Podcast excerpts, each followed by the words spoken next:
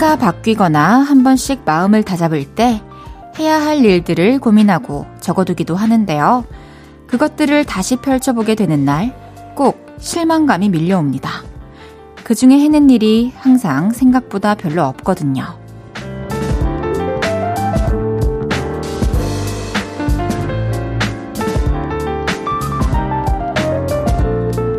아무것도 안 한 사람이 된 것 같아 자책에 빠지는 경험 다들 있으실 텐데요. 우리 그때그때 해냈던 일들을 써보는 건 어때요? 언젠가 다시 펼쳐보게 될 그날에 스스로가 대견스러울 수 있게요. 내가 이런 걸 했어? 우와, 이런 것도 해냈네. 볼륨을 높여요. 저는 헤이지입니다. 7월 28일 금요일 헤이지의 볼륨을 높여요. 마마무의 나로 말할 것 같으면 듣고 시작했습니다. 여러분, 아주 행복한 날입니다. 금요일이에요. 축하드립니다. 제가 저에게 하는 축하이기도 해요. 여러분은 해야 할 일, 이런 거 한 번씩 적어 보시나요? 연초에 특히 많이 쓰는 것 같아요. 그럴 때 여러분은 좀 어떤 계획들을 쓰시는 편인가요? 아무래도 이제 한 해를 단위로 계획을 하다 보니까 좀 굵직굵직하고 쉽게 이렇게 실천하기는 또 힘든 걸 쓰게 되기도 하는데 저는 저도 이제 제가 나중에 실망하게 되는 게 싫어서인지 그걸 진작에 알았던 건지 좀 연초에는 뭐 올해 앨범을 언제쯤 하나 내고 언제쯤에는 또 뭐 싱글을 내고 요런 계획들은 세우는데 어, 사소한 것들 뭐뭐 뭐 이렇게 뭐 어디 한번 가보기 뭐 누구를 좀 만나기 이런 거는 잘 안 해봤던 것 같아요. 우리 정말 진짜 해야 할 일, 일 말고 좀 그냥 오늘 한 일, 요즘 해낸 일, 이런 거 적어보죠. 저는 이런 것들을 적게 되는데요. 이사 했고, 그리고 집 정리 했고, 이제 또 앨범 좀 만들기, 요런 거를 좀 적어 볼게요. 그리고 뭐 여인하루 한번 가보기, 운전면허 따기, 수영 배우기, 뭐 운, 할 게 왜 이렇게 많은지, 이러니까 또 포기하게 되는 게 아닌가 싶네요. 다들 하나씩 가볍게 생각해 보시면서 오늘 저와 2시간 함께 하시죠. 헤이지의 볼륨을 높여요. 사연과 신청곡 보내주세요. 이번 한 주 어떻게 보내셨는지 듣고 싶은 노래는 뭔지 알려주세요. 샵8910 단문 50원, 장문 100원 들고요. 인터넷 콩과 마이케이는 무료입니다. 볼륨을 높여요 홈페이지에 사연 남겨주셔도 좋습니다. 광고 듣고 올게요. 쉴 곳이 필요했죠.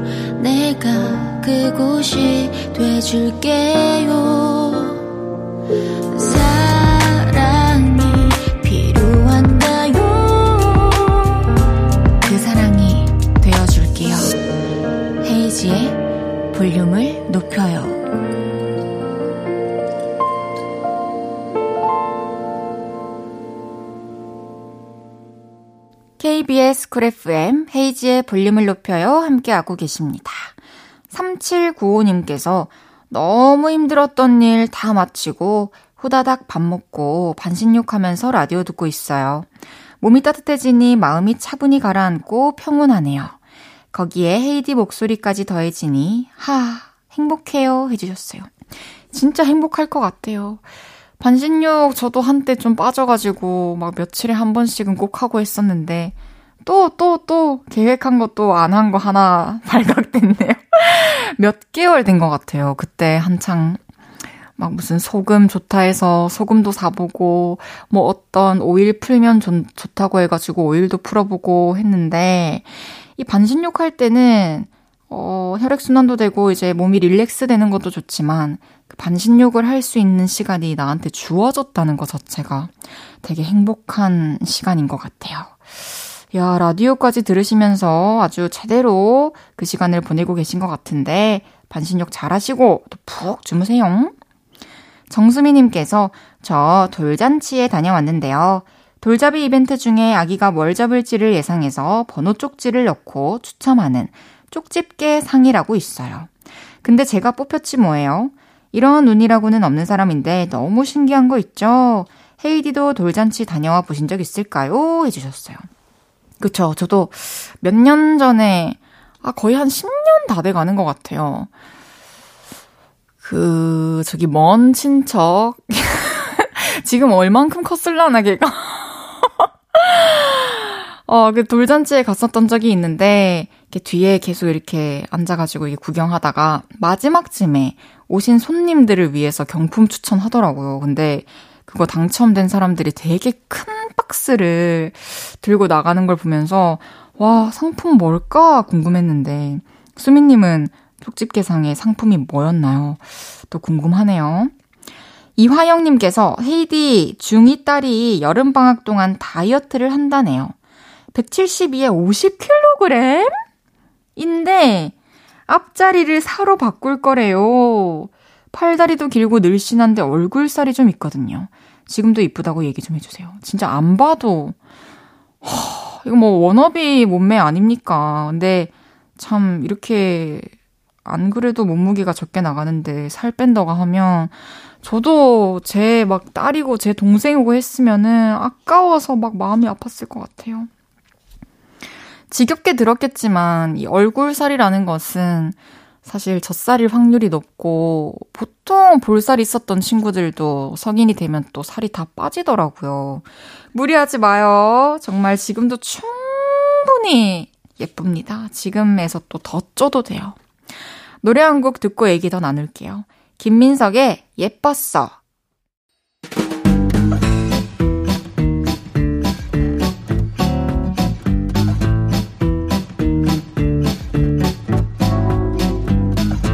벌써 눈치채신 분들, 아직 눈치 보고 있는 분들, 자자, 줄 맞춰서 서주세요. 앞으로 나란히.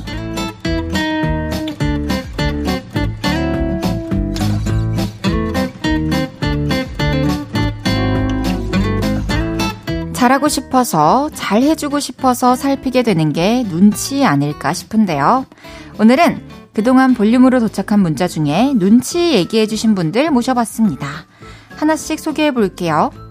0713님께서 너무 더워서 저녁 안 하고 싶었는데 남편이 눈치챘는지 외식하자고 하더라고요. 아싸! 해주셨어요. 와, 남편분이 진짜 센스 있으시고 눈치 백단이시네요. 앞으로도 또 좀 이렇게 덥고 찌뿌둥한 날에는 남편분이 배달 먹을까? 외식할까? 이런 제안 종종 하시기를 바라겠습니다.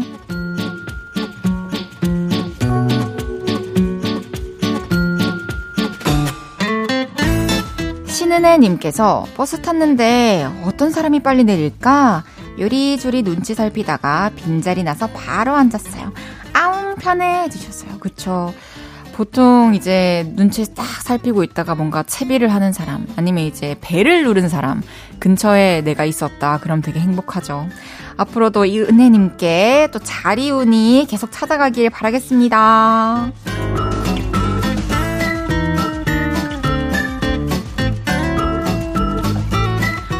8562님께서 엄마가 라면을 못 먹게 하셔서 엄마 주무시면 몰래 끓여 먹으려고 하는데요. 괜히 라면 있는 쪽 쳐다보면서 뚝딱뚝딱 눈치 보고 있습니다. 저 라면 먹기 성공할 수 있을까요? 어머니가 잠드시고 뭐 준비까지는 갈 수 있을 것 같은데 완라 할 수 있을지 모르겠는데 깨실 것 같은데 일단 어머니가 좀 푹 잠드실 때까지 좀 기다려야 될 것 같아요. 그러다가 또 8562님 잠 오면은 안 먹고 자는 게 제일 좋으니까 그냥 자는 것도 괜찮을 것 같아요.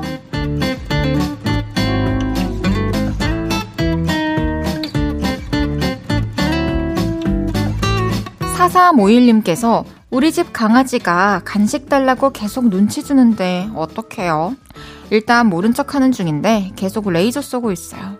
저도 많이 겪는 일이에요. 간식을 오늘 할당량만큼 먹었으면은 사료 한 두세 알 주세요. 저는 그렇게 넘기거든요. 네, 잘 해결하시길 바랄게요.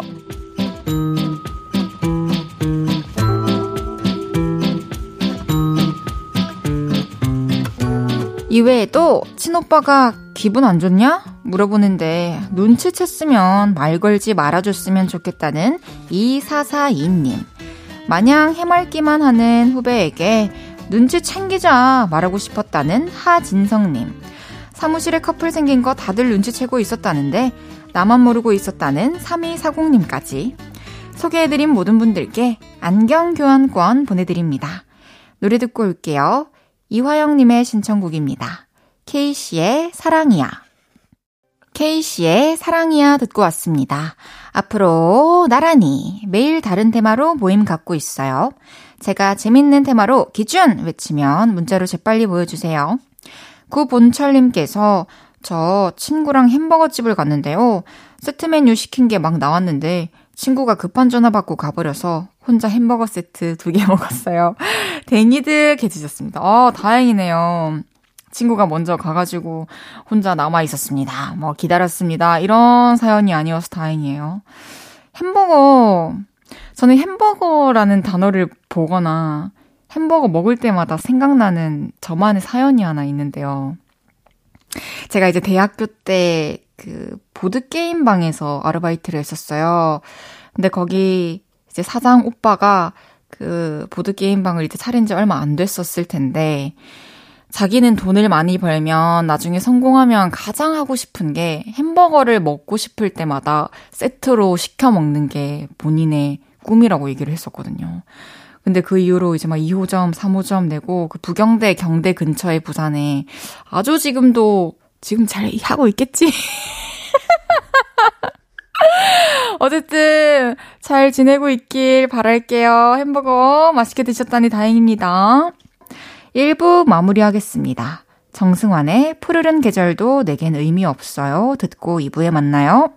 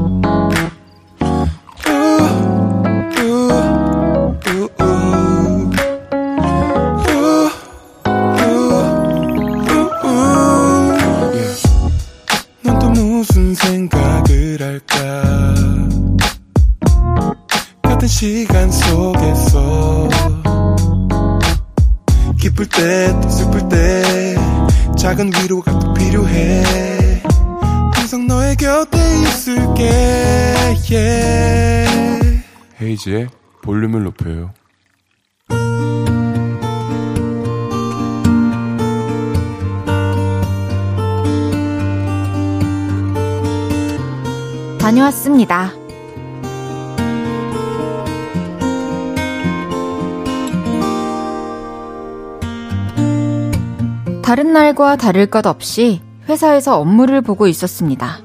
그런데 회사로 퀵 배달이 하나 왔습니다. 퀵 왔습니다. 퀵이요? 누구한테 온 거예요? 어, 박 과장님? 아, 저쪽으로 가시면 돼요. 박 과장님에게 온 건 꽃바구니와 과일 바구니였습니다. 대박! 과장님, 오늘 무슨 날이에요? 아, 아 사실 생일. 뭐야, 박 과장 오늘 생일이었어? 아, 축하드려요. 왜 말씀 안 하셨어요? 아, 뭘 쑥스럽게.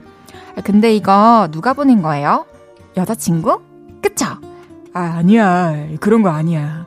예, 아니긴 뭐가 아니에요. 맞죠? 여자친구 맞죠?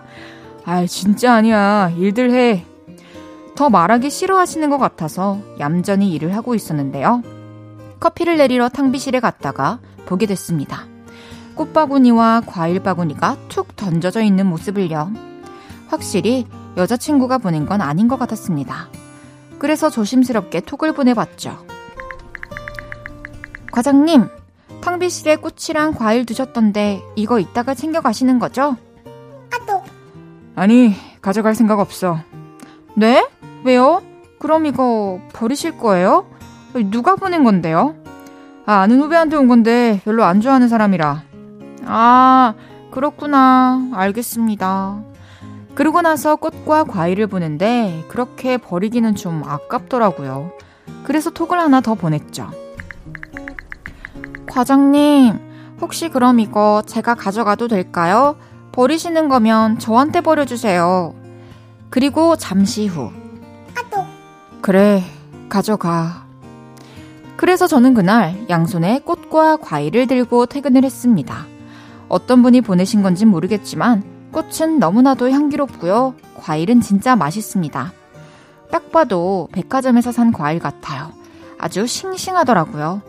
먹으면서도 이래도 되나 싶기는 한데 망고, 멜론, 청포도 이런 걸 버릴 수는 없잖아요. 안 그런가요?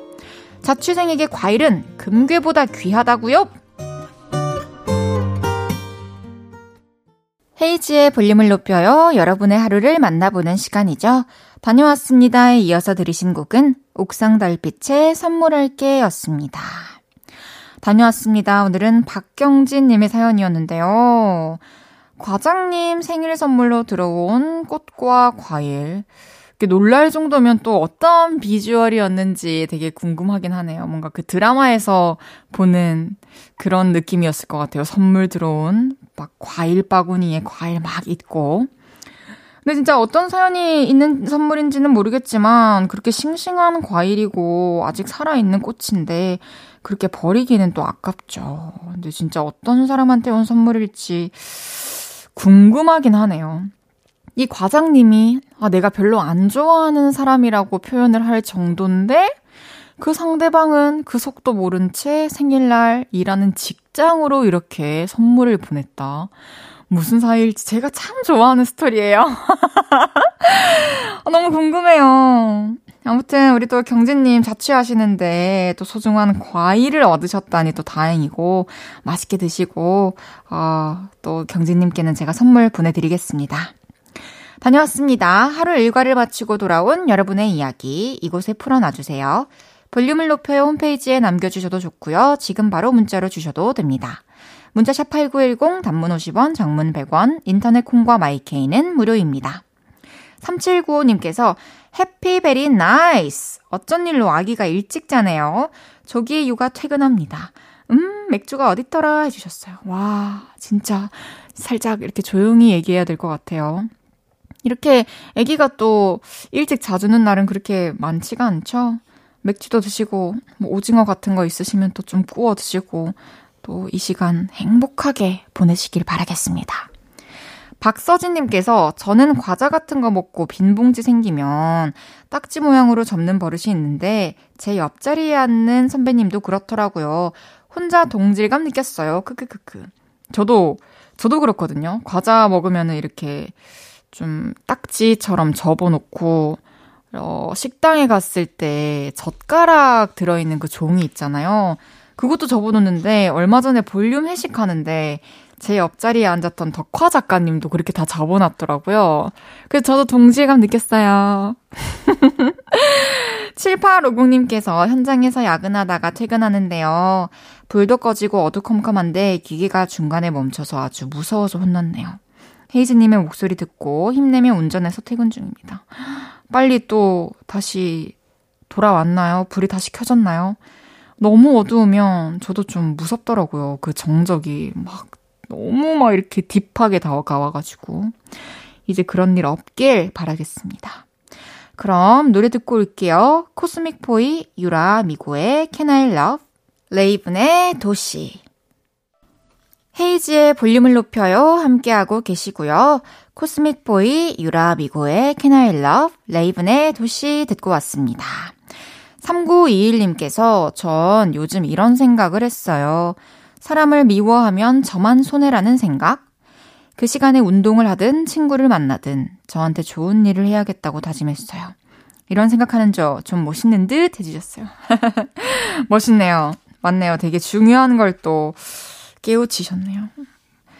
미워하는 마음만으로 뭐 바뀌는 게 없으니까요. 그리고 그 부정적인 기운이 나를 감싸고 있는 것 자체가 싫잖아요. 근데 미운 사람이 생길 수밖에 없잖아요. 미워하는 마음은 어쩔 수 없지만 그 미운 생각을 정말 빨리 이렇게 떨쳐버리는 그런 노하우들을 좀 계속 익혀 나가야 될 것 같아요. 저도 그러려고 항상 많이 노력하거든요. 저도 뭐 운동을 하든 친구를 만나든 음악을 듣든 그런 식으로 항상 떨쳐보도록 하겠습니다. 2340님께서 헤이디 오징어가 권력을 가지면 뭐가 되게요? 어, 진짜 별로 안 궁금한데 답변은 갑오징어라고 하네요. 아, 네, 진짜 알려 주셔서 감사합니다. Are you kidding me? Let's stop! 아, 재밌네요. 김경목님께서 저는 성격이 소심해서 일상생활에 문제가 많은데 가장 큰 문제는 주문을 잘 못한다는 거예요. 제가 자주 다니던 곳이 아닌 처음 가보는 곳은 키오스크가 없으면 매장을 다시 나오기도 해요. 어, 저도 이런 제 성격이 너무나 싫어요 해주셨어요. 어, 주문 잘 못하시는 분들 있죠. 뭐, 이게 뭐, 큰 문제라고 생각을 하진 않아요. 근데 다행히 또 요즘에는 키오스크가 많이 늘어나고 있는 추세이고, 어, 거기 갔을 때, 주문을 하러 갔을 때 키오스크가 없는데 말을 하기가 힘들다면 차라리 메모장에 내가 주문해야 될 거를 딱딱 이렇게 말할 수 있게끔, 읽을 수 있게끔 적어 놓고 달달달 읽어도 괜찮을 것 같고, 그게 너무 힘들면 굳이 억지로 하지 마세요. 그리고 또 마음이 내킬 때 한 번씩 연습을 하시면 되지 않을까 그런 생각이 듭니다. 그럼 노래 듣고 올게요. 두알리파의 홈식.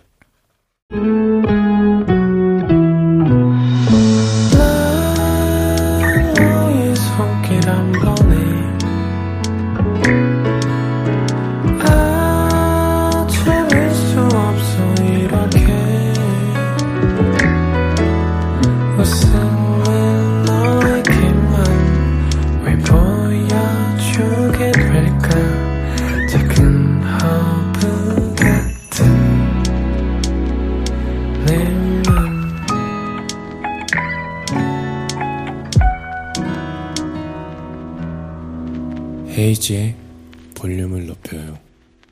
KBS 쿨 FM 헤이즈의 볼륨을 높여요 함께하고 계십니다. 잠시 후 3, 4부는 왔어요. 여름에 더욱더 보고 싶은 분이죠. 신곡 Aloha로 컴백한 summer queen 소유 씨 함께합니다. 오늘 기대 많이 해주세요. 시스타의 Loving You 듣고 3부에 만나요.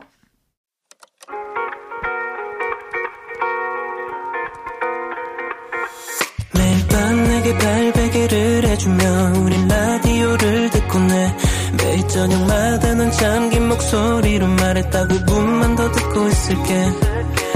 5분만 더 듣고 있을게. 5분만 더 듣고 있을게. 다시 볼륨을 높이네. 헤이즈의 볼륨을 높여요. 헤이즈의 볼륨을 높여요. 3부 시작했습니다 금요일은 왔어요. 돌아온 썸머퀸 소유 씨와 함께 합니다. 광고 듣고 올게요. 어디야 지금 뭐해 볼륨 들으러 오지 않을래 We hope you give a lot of love to Haze's Turn Up the Volume 볼륨을 높여요. 저 멀리 그대에게 닿도록 헤이즈 볼륨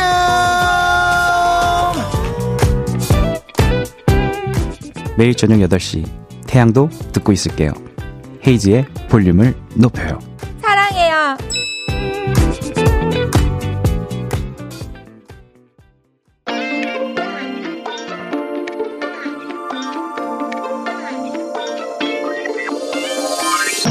잠시 비워뒀던 왕자를 찾으러 그녀가 돌아왔습니다. 신곡 알로하로 이 여름을 시원하게 만들어줄 우리들의 영원한 썸머 퀸. 누구시죠? 저예요. 제가 왔어요. 아! 여름에 꼭 찾게 찾아 듣게 되는 목소리 이소유가 왔어요.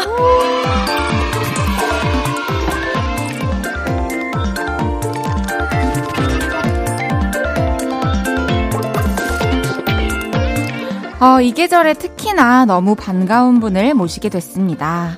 장르 가리지 않고 일단 노래를 그냥 너무 잘하시는 분이십니다. 소요 씨가 왔어요. 어서 오세요.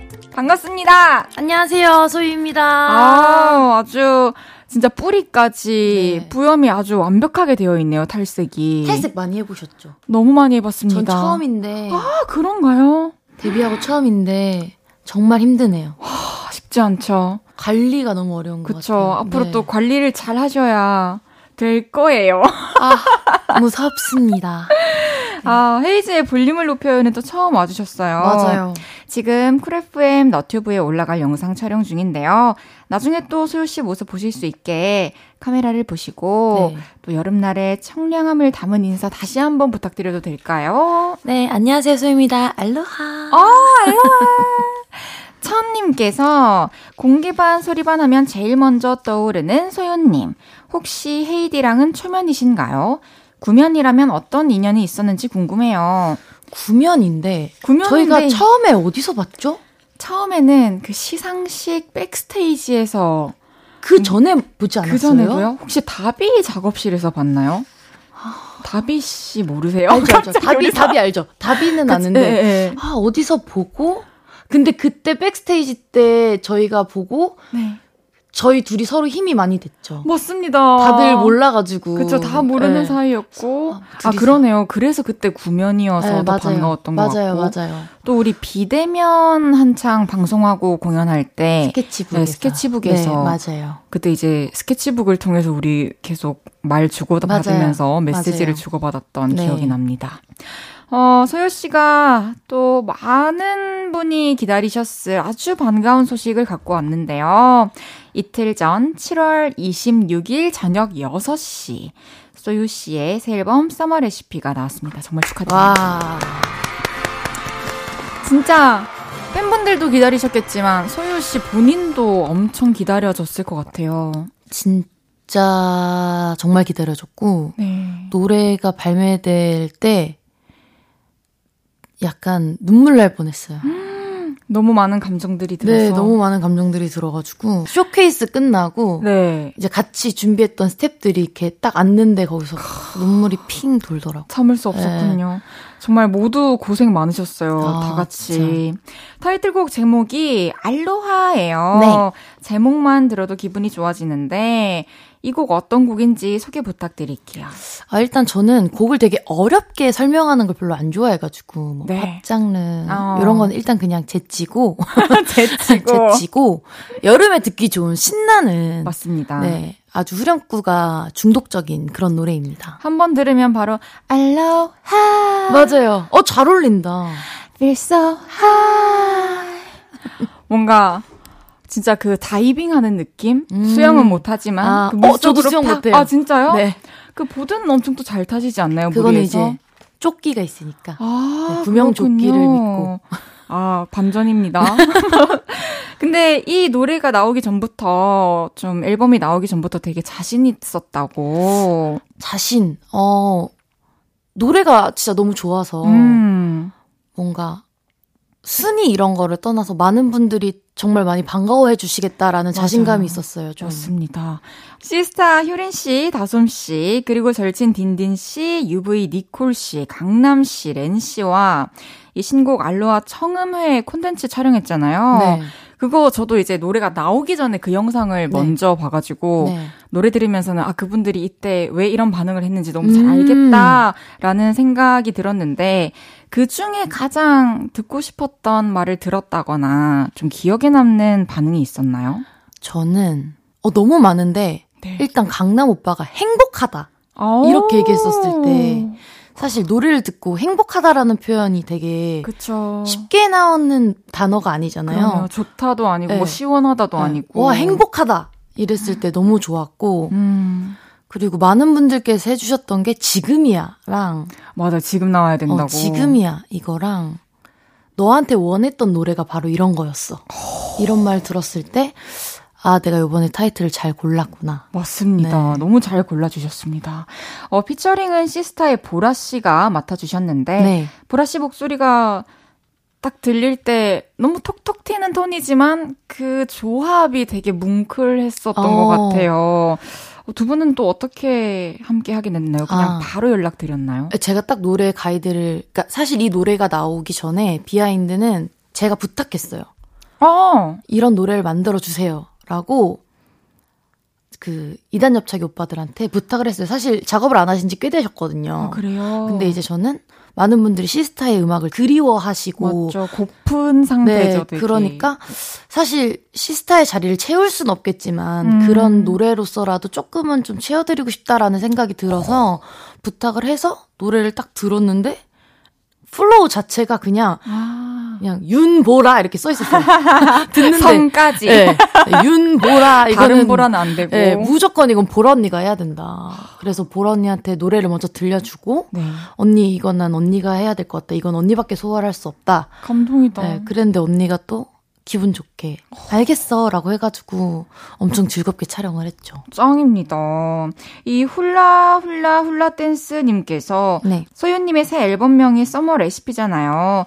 여름의 더위를 이겨낼 수 있는 소유님만의 Summer Recipe 알려주세요. 쌍시옷이 자꾸 나오네요.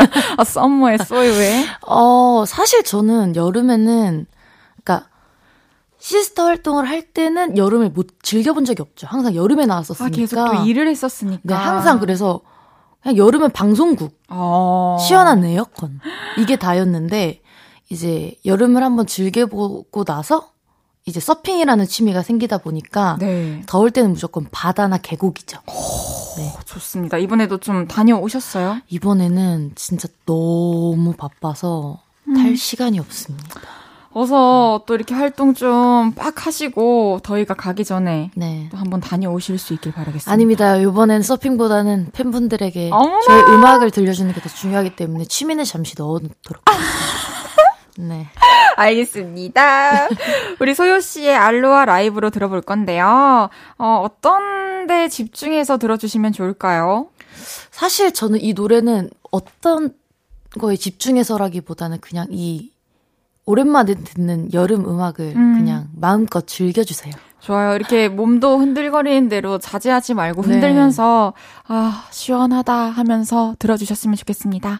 소요 씨는 라이브 속으로 이동해 주시고요. 네. 썸머 퀸의 귀환을 알리는 노래 소요의 알로하 라이브로 들어볼게요.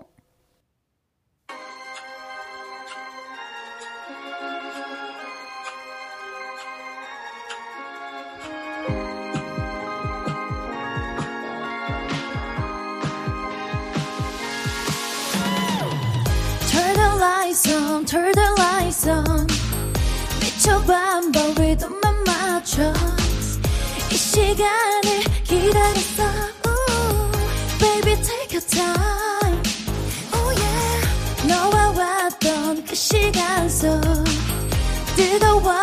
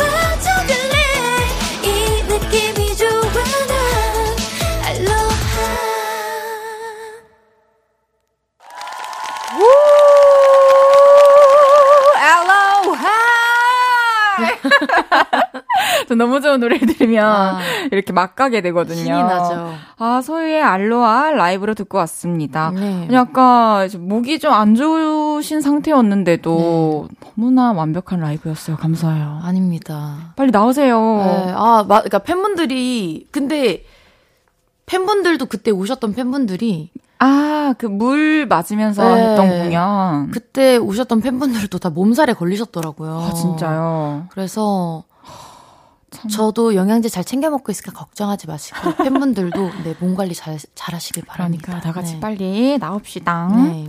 그늘나무님께서 알로하 듣고 있으면 저도 모르게 몸이 흔들흔들 너무 신나요. 아프지 말고 오래오래 노래 불러주세요. 해주셨습니다. 네. 잠깐 아플 뿐, 전 건강합니다. 오케이. 네. 오잉 방구님께서 소연님 알로하 뮤비 티저 보고 저곳은 하와이겠지 우왕 했었는데 그 바다가 하와이 바다가 아니라고 하더라고요. 그럼 어디서 촬영하신 거예요? behind story 알려주세요. 아 원래 저희가 로케이션 장소가 하와이였어요. 하와이였는데 어떻게 하다가 오키나와로 바뀌었는데 네. 또 오키나와가 또 태풍이 온다 그래가지고 아. 겹쳐가지고 제주도로 급하게 갔는데 제 고향이 또 제주도거든요. 어 진짜요? 그래서 제주도 사람이에요. 그래가지고 제주도에서 잘 촬영했습니다. 아, 진짜 제주도 그러니까 국내에도 가까운 곳에도 이렇게 예쁜 곳이 진짜 예, 많아요. 맑고 네. 예쁜 바다들이 많이 있는 것 같아요. 네. 어, 이제 소유 씨의 새 앨범 서머 레시피 네 곡의 수록곡 더 실려 있는데 이 곡들 한 곡씩 들으면서 얘기 나눠보겠습니다. 이번에 들어볼 곡은 반고우의 별이 빛나는 밤이 떠오르는 제목입니다. 이번 트랙에 있는 Starry Night 듣고 올게요. 어, 이 곡 소개 간단하게 부탁드릴게요. 네, 아, 이 노래는 드라이브 할 때 되게 듣기 좋은데, 아. 근데 그 드라이브가 도심이 아니라 약간 음. 해안도로나 아, 좀 뻥 뚫려 있고 네, 좀뻥 뚫려 있는 곳에 막 도시의 불빛은 없는 네, 도시의 불빛이 없는 곳에서 음. 들으면 되게 좋을 법한 그러네요. 그런 노래예요. 네. 이또 미란이 씨가 피처링 해주셔가지고 네. 그두 분 다 목소리 톤 자체가 이 girl crush함이 묻어 있잖아요. 네. 그래서 또 되게 잘 어울리더라고요. 제가 이 노래 할 때, 그러니까 그 랩 파트를 해봤는데 아 정말 못 듣겠더라고요. 그래서 아 이거는 내가 감히 건들면 안 되는 영역이다. 아 그래서 네 그래서 어 누가 좋을까다 이제 미란 씨가 떠올라가지고 그리고 제가 앨범에 항상 남자분들이 항상 네. 피처링이 항상 있었었어요. 네. 그래서 어, 이번 앨범은 조금 색다른 모습을 보여주자. 그래서 오. 여자로만 한번 채워보자. 오. 이랬는데 딱 미라님이 떠올라서 미라님과 함께 작업을 하게 됐죠. 너무 좋았습니다. 다음에 들어볼 곡은요. Drive In Me라는 곡입니다. 잠깐 들어볼게요. 이 앨범 전체 이렇게 쭉 듣다 보면 네. 다, 오, 오 하다가, 오! 이렇게 되는 곡 있잖아요.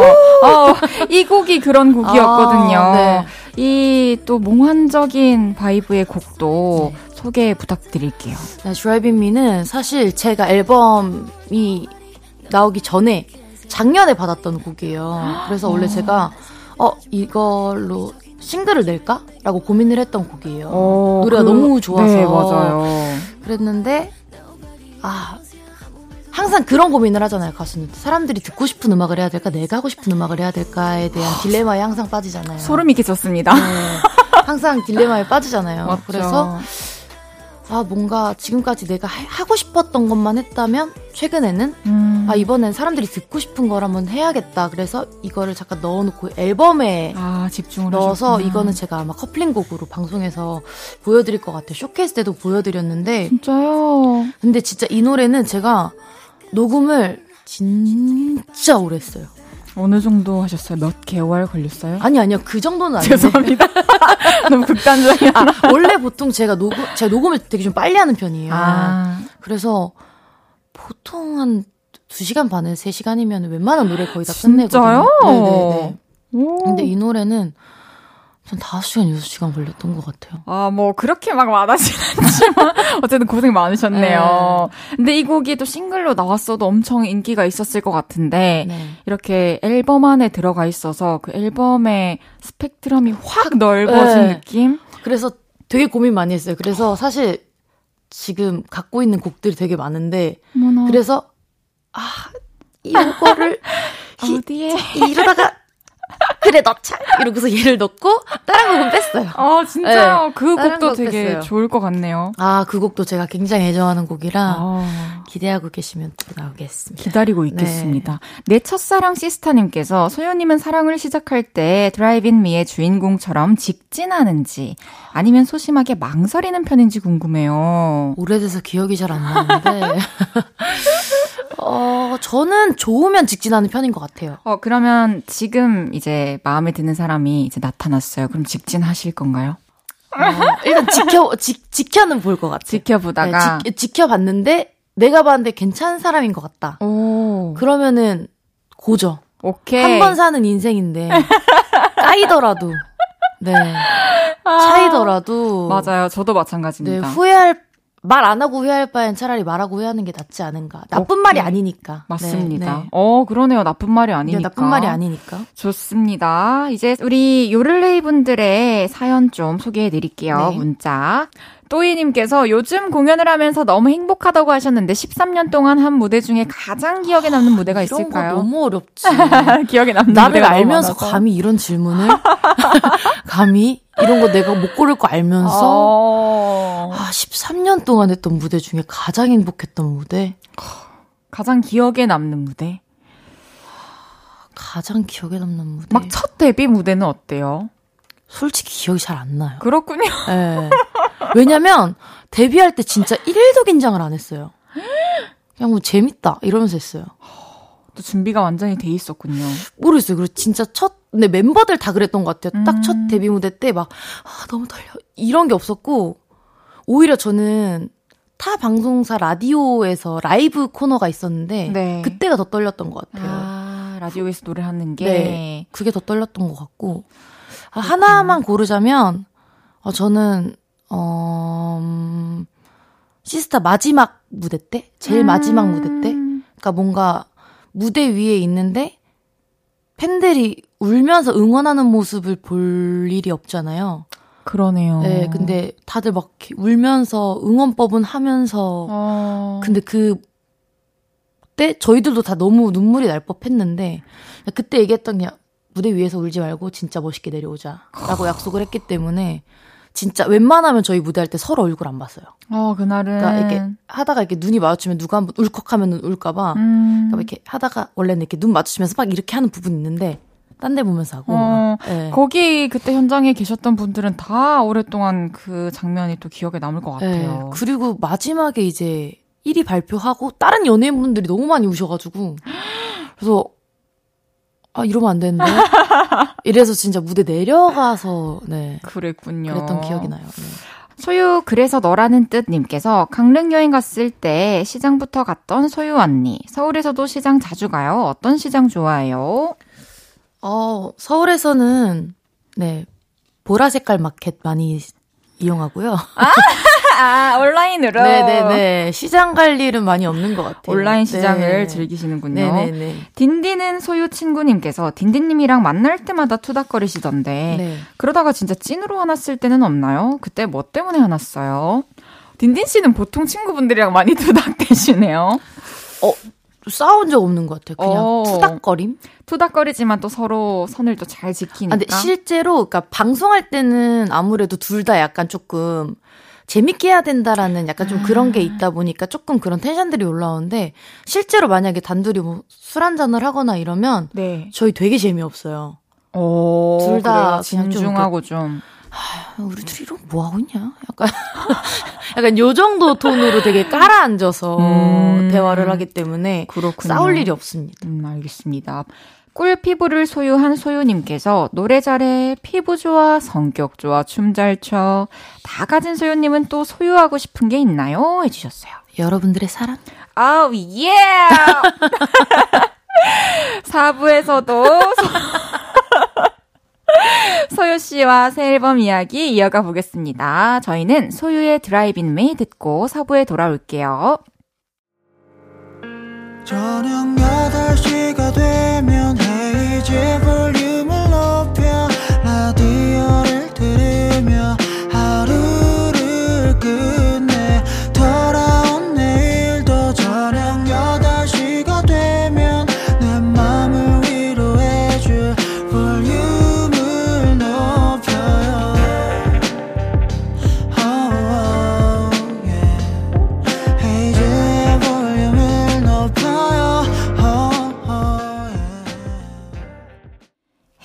볼륨을 높여요. 4부 시작했고요. 오늘 볼륨에 오신 손님 누구시죠? 알로하 달아올라 baby 신곡 Aloha로 돌아온 소유가 왔어요. 아, 잘 왔어요. 계속해서 소유씨 새 앨범의 수록곡들 들으면서 이야기 나눠보겠습니다. 이번에 들어볼 곡은요. 4번 트랙에 있는 Bad Desire입니다. 굉장히 hip한 곡이에요. 네. 이 곡도 소개 부탁드릴게요. 네, Bad Desire은 처음에 왔었을 때 다 영어로만 되어 있었어요. 오. 어. 그런 곡들이 많긴 했지만. 네. 어. 그랬는데, 아, 이게 가사를 진짜 잘 써야겠다라는 생각이 들었는데, 노래를 계속 듣다 보니까. 네. 아, 이런 식으로 가사를 썼으면 좋겠다. 그래서 제가 작사가님한테 이런 느낌으로 써달라고 했는데, 음~ 가사 의 그런 quality가 너무 좋은 거예요. 오, 완전 마음에 쏙 드셨군요. 네, 그래서 책 베이커, 판매씨 약간 이런 게 wow. 오, wow 이러면서 그러니까 되게 또 재치 있게 네. 풀어 주셔 가지고 그래서 어 약간 그래도 이제 서른이 되다 보니까 조금은 더 어 성숙한 아. 사랑에 대한 얘기를 할 수 있는 나이가 되다 보니까 그쵸. 좀 이런 거를 되게 좀 재밌게 음, 너무 직선적이지 네, 네, 직설적이지 않게 풀어나가고 싶었는데 너무 가사를 잘 써주셔가지고 이 노래 killing point는 가사인 것 같아요. 멜로디도 너무나도 좋지만 네. 이렇게 또 가사가 내 마음에 들기가 또 쉽지 않은데 그죠? 맞아요.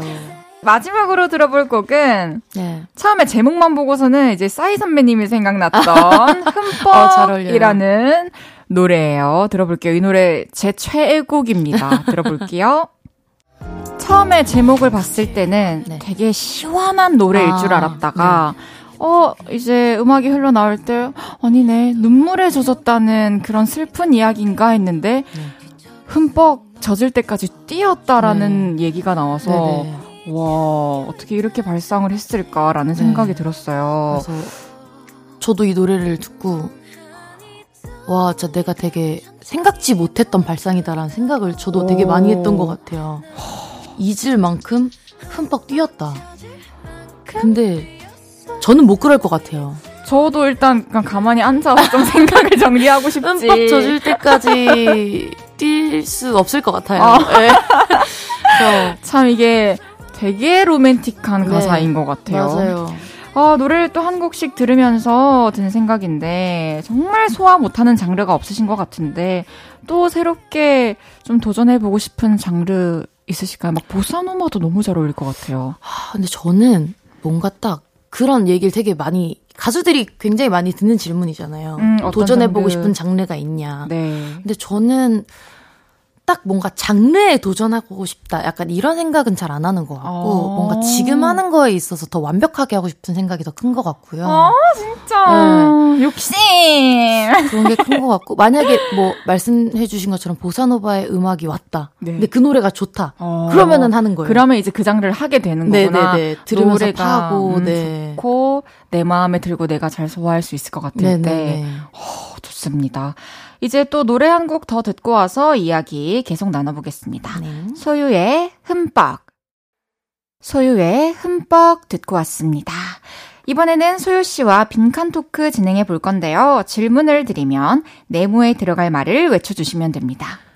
바로 즉답해 주세요. 정말 어려워요. 저 인프피라서 이런 거 진짜 말하는데 되게 오래 걸린단 말이에요. 기다려 볼게요. 네. 첫 번째 질문입니다. 취미로 골프를 시작한 초보 골퍼 소유.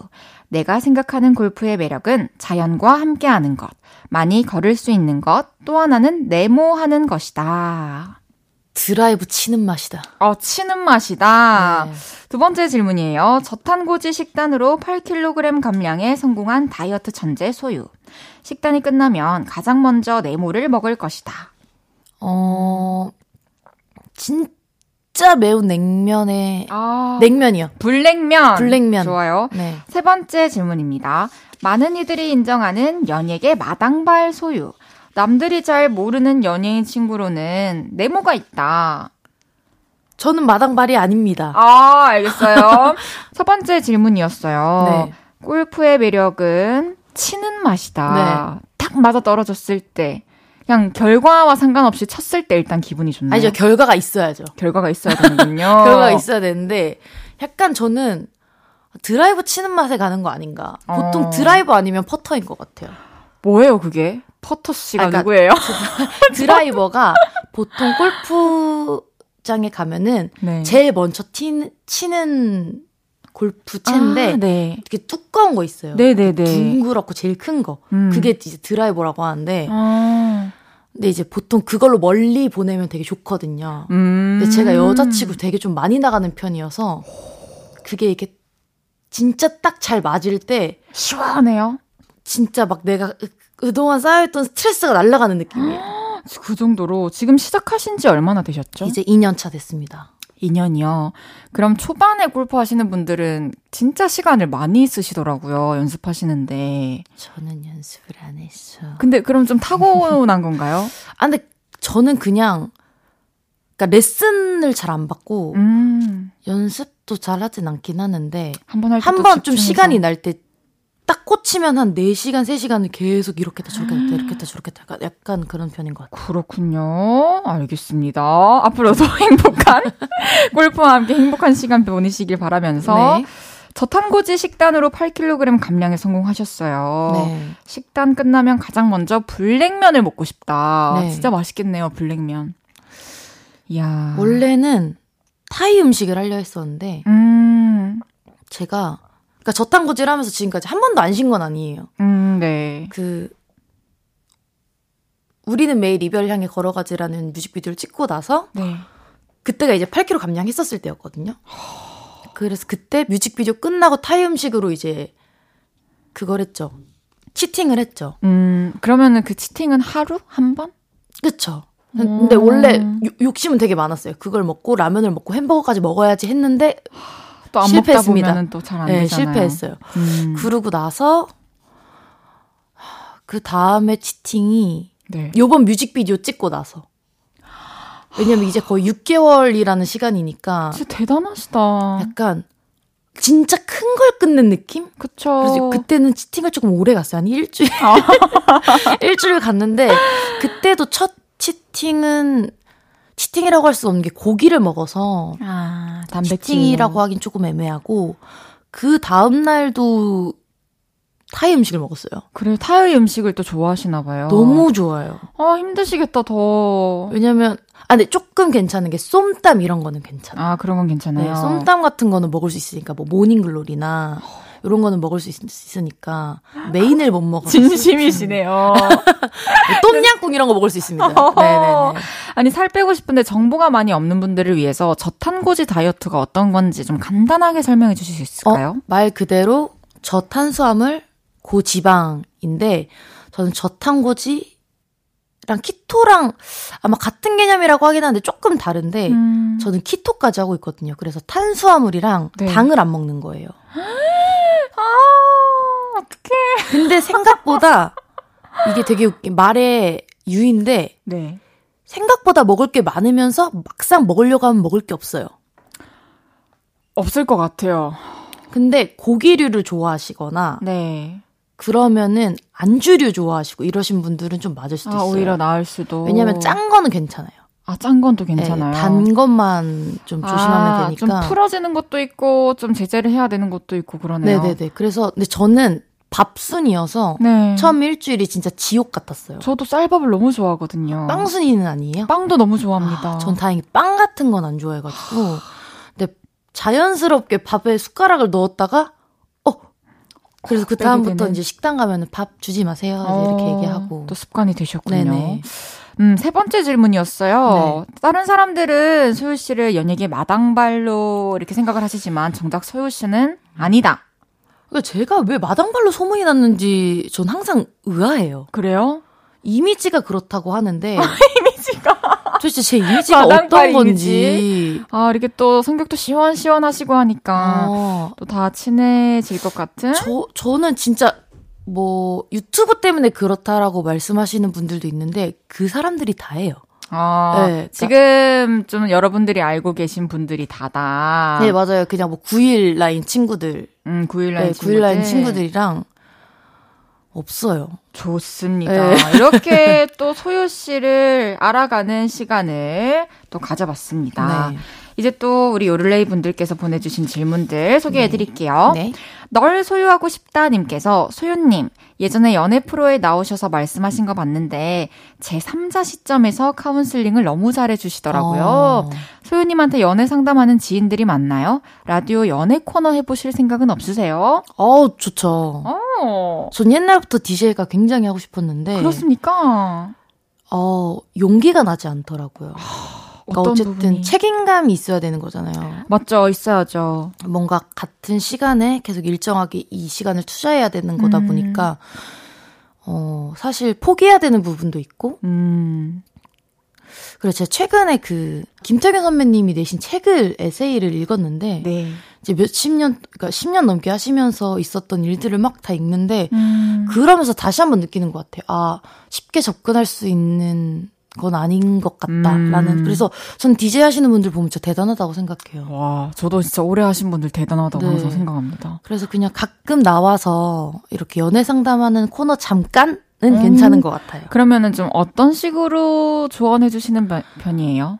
사실 제가 조언할 그거는 아닌데 그냥 저는 그냥 후회할 바에는 질러라. 아, 뭐 사랑이든 이별이든 고백이든. 네. 네. 음. 그러니까 어쨌든 저희는 다 처음 사는 인생이고 한 번밖에 없는 기회고 한 번밖에 오지 않을 나이고 근데 그때를 놓치면 너무나도 아쉽잖아요. 그 나이 때 할 수 있는 거 하나를 놓치는 거니까. 맞죠. 그렇다 보니까 좀 좋아하는 사람이 생긴다면 과감하게 고백을 하고. 오케이. 요럴레이들 네. 알겠죠?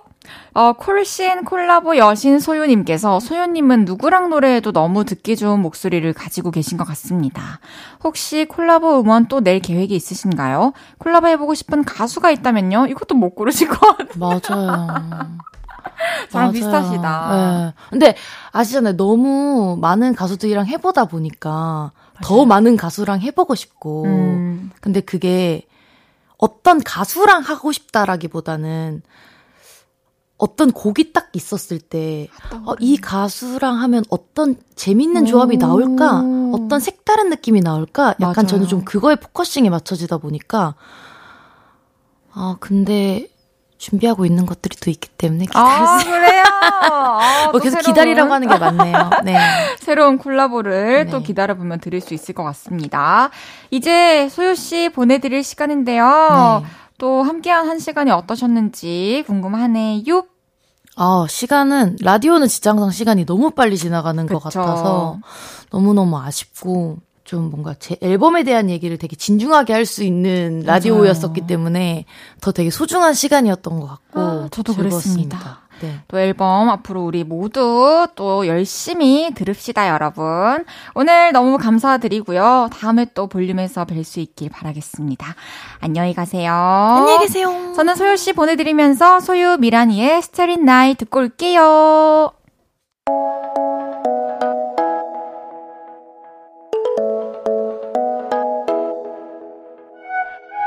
헤이즈의 볼륨을 높여요에서 준비한 선물입니다. 사무용 가구 수컴퍼니에서 통풍이 되는 체이드 의자 에브리바디 엑센코리아에서 배럴백 블루투스 스피커 연예인 안경 전문 브랜드 버킷리스트에서 세련된 안경 아름다움을 만드는 오엘라 주얼리에서 주얼리 세트 톡톡톡 예뻐지는 톡스앤필에서 썬블록 아름다운 비주얼 아비주에서 뷰티 상품권 천연 화장품 봉프레에서 모바일 상품권 아름다움을 만드는 우신 화장품에서 엔드뷰티 온라인 상품권. 비만 하나만 20년 365MC에서 허파고리 레깅스. 160년 전통의 마루코메에서 콩고기와 미소 된장 세트. 반려동물 영양제 38.5에서 고양이 면역 영양제 초유 한 스푼을 드립니다.